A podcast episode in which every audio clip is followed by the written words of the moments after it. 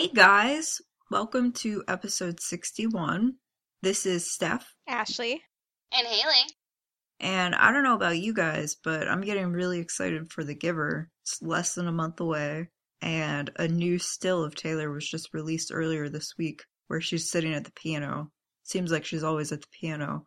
Which makes me really disappointed that they say she doesn't sing in the movie. Yeah, I wonder if she'll at least play the piano. I think they said they wanted someone that actually knew how to play the piano for authenticity, but it's such a small but crucial role. I don't think we'll see much of her, Yeah, except like them talking about it, I really think she'll be in three minutes of the movie or something. which is really sad, but it's going to be really exciting to watch the movie anyways. Yeah, I'm excited because I've read the book. I like the book. And there was actually a new featurette trailer released a couple days ago. And it does look like it's a good adaptation of the book. At first, I thought it looked like it wasn't going to represent the book at all, but I don't know. I think they'll do a good job with it. Well, the thing is, even if she's only in three minutes of the movie, with such an all star cast, even with a small role, they weren't going to put just anybody in that small role. Exactly. They had to get the perfect person who would like complement the rest of the cast. So I think it's still a really big achievement that she got cast. Yeah, and it was exactly what she was looking for. She wanted something small because her music comes first, which I'm happy about. Yeah, it's one of the perfect breakthrough roles for her. I mean, we did have her in The Lorax, but of course that's just audio voiceovers. Right, and look at how much she's grown since Valentine's Day. I think this is going to be, uh, like you said, a breakthrough role for her, and probably will lead to some other things. I personally would still love to see her do more voiceover. Yeah, I love the Lorax. She's such a good speaker that I feel like she could always do a really good job on an animated movie. Right, and I'm betting that doesn't take as much time. Probably just as much time as recording a song. It's just studio work. I would like to see her in a longer, more crucial role in an animation than just, you know, a few, a supporting role, I guess. I love the Lorax, but I was wishing she had more time. So now let's jump right into Keeping Up with Swift, which our first item is also related to The Giver. Brenton Thwaites was recently interviewed about working with Taylor for The Giver. It seems like everybody in the cast just has the nicest things to say about their experience working with her. And he said, I enjoyed her company on set. She came in with a great attitude. It's hard to come into a movie halfway through and be open to listening to ideas and sharing thoughts fearlessly, but I thought she did exactly that. She definitely adds a piece to the puzzle. I loved how he used the word fearlessly to describe her. so appropriate. And kind of like we just talked about earlier, it seems like her role will add a piece to the puzzle. Even if it's small, it's a very critical role in the film. So I'm really excited for the movie. Yeah, definitely. Earlier this week, Taylor tweeted out an adorable cat meme of Olivia and Meredith. So it was Olivia, and then behind Olivia was Meredith. and her meme was, It's right behind me, isn't it? And it was really cute. That was so cute. And actually, I thought Meredith did look kind of intimidating in that photo. well, I mean, she's like at least what double the size of Olivia, Yeah. so I bet Olivia like hides in a corner from her right now. Austin also shared a photo of Olivia riding shotgun in his car, and they were listening to Breakaway by Kelly Clarkson. It was really cute. You know, I feel like Meredith has gotten a lot kind of sassier, uh, if you, if that's a word you can use for a cat, as she's gotten older. I feel like she's gonna always be the like more like standoffish cat, and Olivia is gonna be like the sweeter one. Yeah, I love Meredith sass, though. Yeah. I hope that we soon get a photo with all three of them, because we haven't had that yet. I think she should just like start making little vlogs just of the cats. Yeah, or a video of them together would be amazing. She needs to do a vlog of the cats. Yeah. That would just make everybody happy. And then maybe one day we'll finally get our stuffed Olivia and stuffed Meredith dolls available in her store. Next album. I mean, if they can make Grumpy Cat plushes, I think they can make Olivia and Meredith. Can I just tell you guys that it's really crazy, but I bet it's true that like a lot of the album 5 merchandise has already been produced and is like sitting in a warehouse. I know. Oh, I don't doubt it. And we don't know what it looks like. no, you don't know anything. I'll be excited to wear something other than red, though. Well, it's definitely getting to that time where every single time Taylor tweets, I'm like, could it be the announcement? Could it be the announcement? And it never is. Our next little bit of news is Taylor is nominated for three Teen Choice Awards. Uh, the first one is the Female Artist, Female Country Artist, and Choice Smile. So you can vote for those at theteenchoiceawards.com. And the show will air live on August 10th at 8 p.m. Eastern Time on Fox. So get to voting. It's already voting time. We don't have any confirmation yet, but I'm betting she won't be at the show because the premiere for The Giver is going to be on August 11th in New York City. But if I'm wrong about my gut instinct there, we'll let you know if she's going to show up. She doesn't make it a big thing to go to the Teen Choice Awards, sadly. I think that would make a lot of people happy, though. Yeah, it would be awesome to see her there, but I don't think she went last year either. Mm-mm. I think she was on tour. Yeah, we'll keep you updated in case we hear anything. But this past week, Taylor was out and about in New York City a lot. She was spotted going to the gym and hanging out with Karlie Kloss. She was also with her publicist, Tree Paine, which I was hoping means that they're just finalizing everything for album 5 promotion. That's what I'm going with. I still love her name. Me too. It's a great name for a publicist. And actually, while those two were together, Taylor found this. I, it was like a painting on a wall somewhere that it was wings, and Taylor stood right in front of it. And I, I think Tree probably took the picture, but it was just gorgeous. And she tweeted it out, and it just shows, you know, maybe Taylor does recognize that she's an actual angel. I don't know. I, well, one, I love that photo just because being a photographer and finding those little nicks around is really cool. So I went to her Facebook page and there was a lot of people taking photos with that and Vanessa Hudgens actually took a photo with that not too long ago. So it's really cool to see all these different celebrities finding works of art like that and really wanting to take pictures with it. Well, and speaking of the artist's Facebook page, the artist's name is Kelsey Montague, and she wrote a really nice message about Taylor and shared the photo. So she said, Speechless right now and so incredibly thankful. Thank you everyone for the support and to Taylor Swift for posting this picture and supporting my art. I have no words. I respected you before as an artist, a woman, a female entrepreneur, a musician, and an actress, but now I also see your heart. Thank you for giving me wings as well. I thought that was really nice. On another related note, MTV did a little article about it yesterday, and the headline of it says Suspected Angel Taylor Swift finds her wings in New York City. That's an amazing title. Yeah. I wonder if any other celebrities are going to go take pictures with it because obviously, if Taylor does it, it's the cool thing to do. Yeah, I want to find it. It looks like it would be incredible to see in person. Just the details in the wings are amazing. Well, in other news from this past week, while Taylor was in New York City, fans noticed that she had some scratches on the lower part of her leg. And so people were, of course, talking to her on Instagram about this and trying to get her, her attention. And fortunately, she did respond to a fan and she told us that those scratches were not cat related at all. She called them funjuries because she got them while she was doing something fun. She didn't tell us what that was, but I don't know. Maybe it was when she was playing with a water gun last weekend in Rhode When Island. she was sliding down the hill on her slip and slide.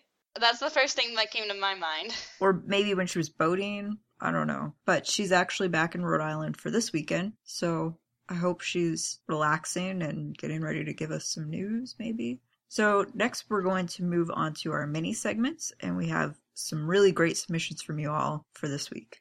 Yes, and I love the first one. It comes from T Swift underscore updating. I'm always having Swifty problems. Doesn't matter what day or what time, it's always happening. Swifty problems. Accurate. Our next one is from at book loving Jess, and she said, regretting not knowing Taylor earlier and going to the Speak Now and Fearless tour. Swifty problems. I was having something similar to that. It was regretting not knowing how easy it was to meet her way back then and wishing I was was able to do that. Yeah, I mean, I regret not going to more Fearless shows. I regret not going before that when she was with Rascal Flatts. Just so many regrets. Which I think is why now I go so overboard because I don't want to have any more regrets later. Yeah, I know. I'll always regret not going to the 13 hour meet and greet and, like Haley said, not understanding how easy it was to meet her way back then. And actually, I could have gone to more sh- full shows instead of just seeing her as an opener. Well, it's funny because since we now know that it was so easy to meet her back then, anytime I go see a, so like a smaller artist, I always like have to find out if there's a way to meet them and like won't leave until I like make sure I try every way to meet them because I always just assume that there has to be and I don't want to regret not meeting them years later. Yeah, that's a good thing that you can learn from your Swifty regrets. Hashtag Swifty regrets. It's still it's a tough pill to swallow because you know even if you meet somebody else who's famous, it's just at least for me, it's just not Taylor. No, it's so- never Taylor. it's still cool though. Any any artist that you know you really like their music, getting to thank them for that in person. Our next one is from at Tori Swift 13, and she wrote, Taking forever to pick which Taylor shirt you want to wear because you have over 30, so it's a tough choice. Swifty problems. So she has one for every day of the month. It's pretty good. I think I have. I could probably wear one a day and have a different one for about two months. Yeah, you're you're pretty close to that. It's not way way over. But I just keep getting more. Our next one comes from underscore don't Swift with you. Missing Taylor squared. Aw. Yeah. Our next one is from at Puppy Lover one two zero two. Standing in line and the person in front of you insults Taylor Swift. Hold back inner scream. Swifty problems. I've never had that happen to me. I feel like I have. And sometimes you just have to remember where you are and that it's not the time to get in an argument with somebody. Yeah, I've had it with people I know, and then I'm fine with correcting them. But yeah, I've never had it where you're just randomly in a line or something. Our next one is from at Jody underscore AUS. You hear the name Taylor and your heart skips a beat, and then you realize there are also other people who are named Taylor. Swifty problems. It's very true because Swifties always call her Taylor. Other people call her Taylor Swift. So when we hear Taylor, our mind automatically goes puts in Swift without, you know, having it said out loud. That's so true. And our last one this week comes from glam underscore Taylor in 1989. Going to clean my bathroom while listening to Taylor. I can tell it's going to be spotless. Swifty problems. I always have that too. Anytime I have to clean, I have to put her on, or I just won't clean. It's the only thing that kind of motivates me. It works. Next, we're going to go into our fashion segment and talk about Taylor's outfits for the week. Every single day is Taylor Swift Fashion Week in New York City, as our friend Alex says. So on July 14th, Taylor wore a white Theyskens' Theory alpaca and silk cutout back top, which was $295 but is now marked down to $88.50. And with that, she wore a pair of white and blue striped shorts called the Black Orchid Cutoff Short in Skyfall Pinstripe, and those were $132 and now they're 79. And with that, she wore her Prada leather round toe pumps, which are no longer available, and carried her favorite Dolce & Gabbana large Agata shoulder bag, which is unfortunately also no longer available, or maybe fortunately for our wallets. yeah, um, I really like this outfit. It was just so simple and so young, quote unquote. It was something like her generation would wear, so it was really cute. On July 16th, Taylor wore a diamond print shirt dress. It's made by Equipment and it's called the Ian Archive Prism Print Tunic and it's $258. She wore a rag and bone Newbury booties, which are $495. And then again, she carried her little black Dolce and Gabbana shoulder bag. On July 18th, Taylor wore a pink skirt and top combo that we actually saw her wear on Father's Day. And so this was called the Alice and Olivia Vance Boatneck Boxy Raglan Top. And that was $176, but it's now $106. And she also wore it with the Alice plus Olivia Blase Flare skirt, and those were both in pink. The skirt is $220. So I guess total you're going to be spending almost $330 for that outfit. But she paired it with her neutral colored Jimmy Choo Linda Suede platform sandals. Those are $695, which substantially increases the cost of the outfit if you want to wear it. And of course, she carried her Todd Celotote, which is $1,500. They should just rename that the Taylor Swift tote. She does love that one. it looks really useful. Like it looks like it can hold a lot of stuff. So I get why she uses it a lot. It's holding all the album five secrets. for other people who have a tight wallet and are busy saving for album 5 stuff, you could buy the Bobby pins that she had in her hair. They were only $14.95 and they're from Anthropologie. They're unfortunately sold out right now, but you can find styles that are really similar to that and they're on sale. Finally, Taylor just released a new ad for her Keds fall collection, and in the ad, she wore a burgundy and navy Forever 21 contrast cable knit cardigan, which is sold out, but it might come back in stock, or a lot of Forever 21 clothes end up on eBay, so I would suggest checking there. And you can also get the Keds Classic Navy Champions, which are $45, and Keds always has those on their website. I'm calling this right now. I think Keds is going to sponsor the next tour again. I think so too given that they're staying together for the fall collection. I'm really happy about it. I love the Keds collaboration. This has to be one of the most successful like celebrity endorsement deals of all time, I would think. Yeah, I see people now everywhere wearing Keds. And I was like Taylor, I wore them when I was a kid, and then she continued to wear them, but I didn't. And now there's just this huge resurgence of Keds because of Taylor. Yeah, and I wonder, like, did a lot of people, like, not Taylor fans, but just regular people, wear Keds before, and I just didn't notice, and I'm now noticing it because of Taylor, or did she make them restart the whole trend of Keds again? And I kind of think she might have. I think so too. They've been around for so long that they probably were starting to die off because people weren't really wanting them because of all the new shoes coming in, or like uh, Converse were really popular. And Toms and things like that. Oh yeah. So I think people are just kind of forgetting about Keds. Taylor can do the impossible though, and now I see people with them on everywhere. It's awesome. Thank you to tayswiftstyle.com for tracking down all the outfits. You can check out her website, and she has photos of the outfits and links, so be sure to visit that for more information. Next, we're going to move to our main discussion. And this week, we're going to talk about two articles that are really related to each other. The first one is called Celebrity Substance, Taylor Swift, and this is by Frances Bridges. You can find it on Forbes.com. Taylor's always, you know, she's in Forbes, Wall Street Journal, she's just everywhere. She's going to be a CEO soon. I think so. Well, she already pretty much is of her own empire. Exactly. So if you haven't read this article yet, go find it on Forbes. It's really good. And Frances really just starts to talk about all of Taylor's accomplishments in the introduction of the article. What she's doing is going through to kind of dissect why Taylor is so successful. So in the intro, she just explains Taylor sold over 22 million albums worldwide.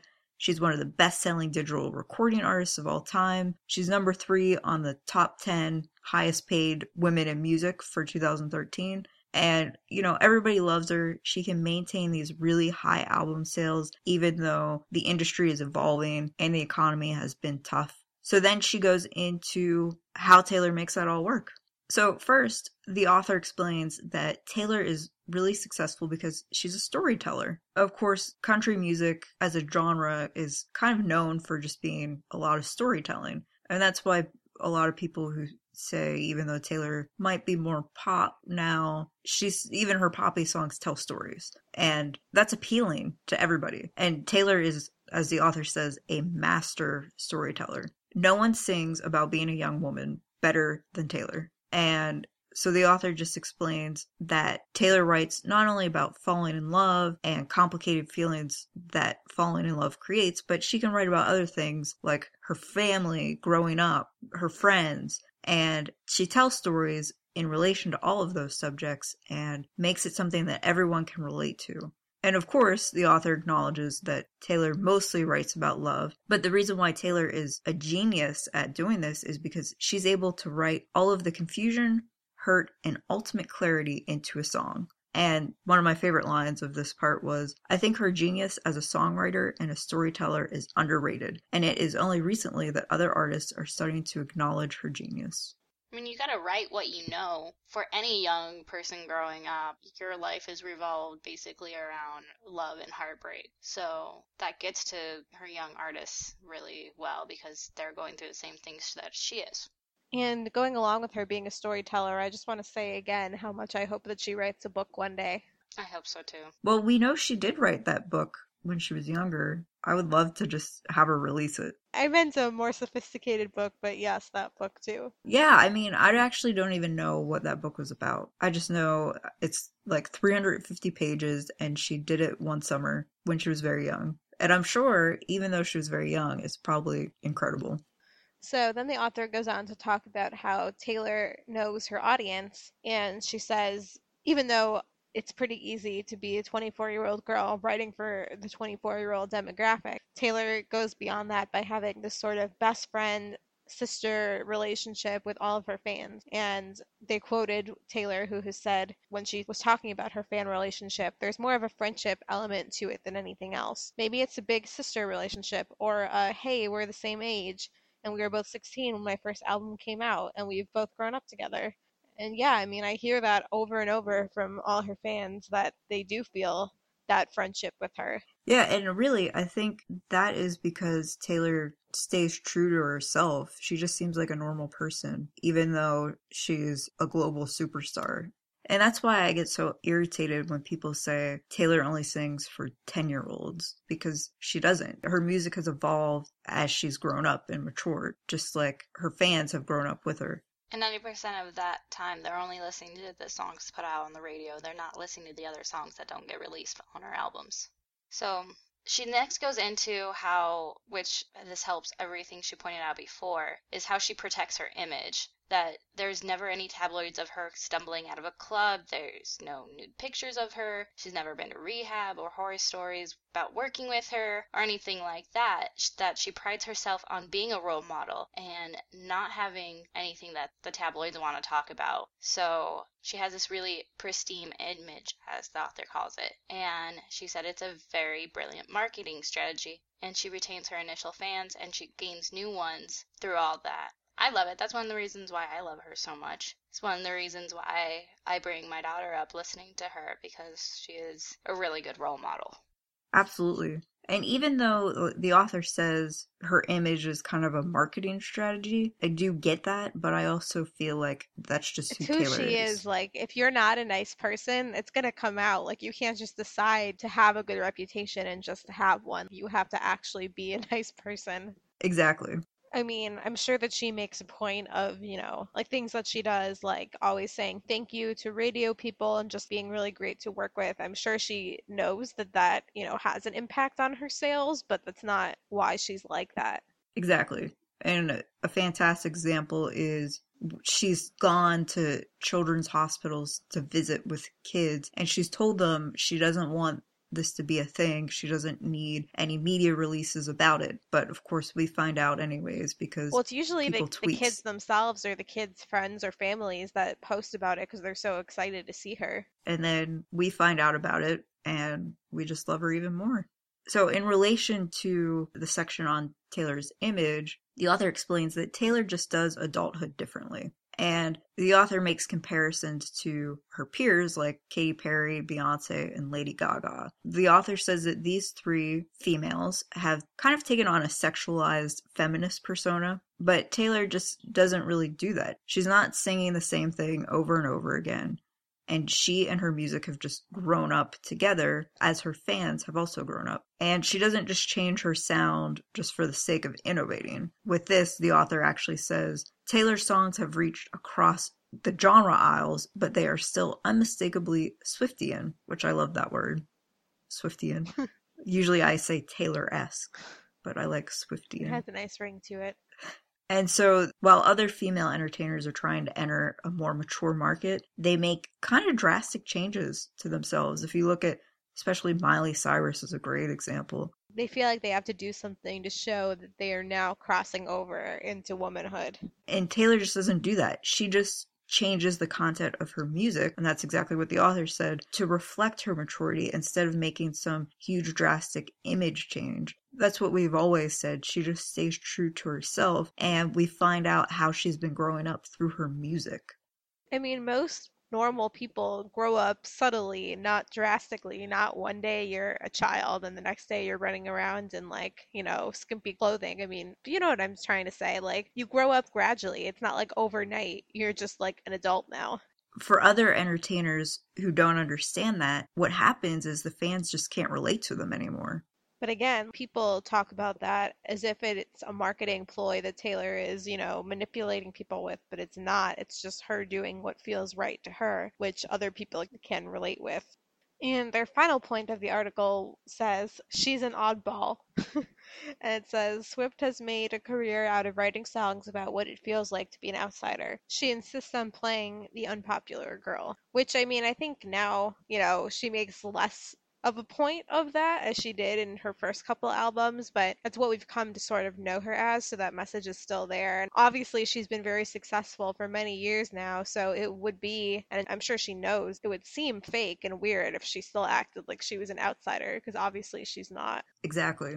But she still has that background, so she knows what that feels like growing up, and I think that has shaped her.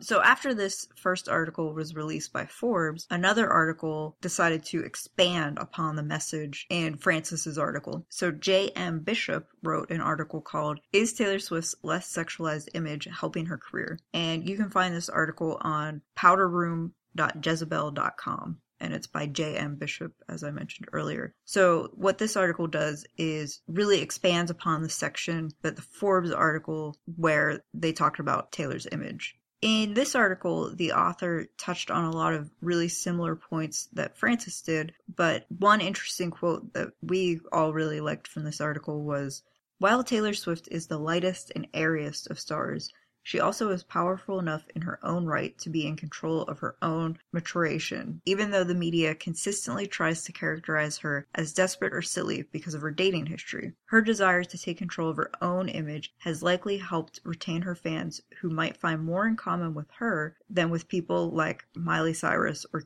even Katy Perry. Well, I think this author really puts into excellent words what we just described about our own feelings when we talked about the Forbes article. And she says when artists feel the need to show they've been are now mature by making just a drastic move overnight. The author said that can be alienating to many women whose path to adulthood is not just about passive sexualization. I find it tiring that maturity in culture is characterized by becoming more sexual in a passive way. It's like we mentioned, you don't just change overnight. It's just a really gradual process, and that's what Taylor does. And then they ended with this quote and said, Maybe the music industry will take notice that young women are often the best judges of what is an authentic trajectory of maturity, because even if Swift's image is heavily controlled, there seems to be considerable evidence that she is doing much of the controlling. I think that's so true because no matter what you want to say about her image, she is the one deciding everything because of what feels right to her. None of what she's doing is a manufactured image that her people are telling her to do. Exactly. And that's why we love her so much because she stays true to herself and she doesn't change herself and alienate the fans. We hope you guys enjoyed hearing about these articles. If you have thoughts about any of the quotes in them, tweet us, email us, and we'd love to hear your thoughts and we can discuss it more on next week's episode. Yeah, and definitely check out those articles. You can find them on Forbes and on Jezebel.com. Just like Ashley said, you can contact us many ways. You can get us on Taylor Connect at SwiftCast13, on Twitter at Swiftcast13. We have our Gmail at the Swiftcast13 at gmail.com. Our Facebook is facebook.com slash the Swiftcast. And of course, our website is swiftcast13.com. And you can also subscribe to us on iTunes, and it will download you the latest episode, so there's no thinking. It's really nice. Do it. Okay, well, finally, we have our next week. Taylor will. What do you guys think? They should finally admit that she's an actual an angel. I think she's going to torture us with more tweets that we think will be about album 5 and they're not. yeah, if you go with like previous years, it's always around late July where we get something. Late July, early August. So we're getting so close, but every day seems to make the wait more painful. I don't know what I'm gonna do if she waits for another month or something to say anything. I don't think she can. That I think everybody is ready to explode. Well, and the VMAs were announced earlier this week that they're gonna happen on August 24th. Taylor's not up for anything because why would she be? She hasn't had any music. But I think, you know, kind of like with We Are Never Ever was It would be a great place for her to perform. Exactly. That's where she first performed We're Never Ever. So if we could get a new single before that, that would be great. Thanks, Taylor. well, and also with all the Giver promotion that's going to be happening in like the second week of August, I think it would be a great tie-in to promote both at the same time. Yes, she's going to be very busy. So I'm guessing, I hate to say it, but I'm guessing she's going to take this week to hang out in Rhode Island for the rest of the weekend and then go back to New York. Probably tie up some loose ends and then maybe next week. I hope I'm wrong. I'm ready now.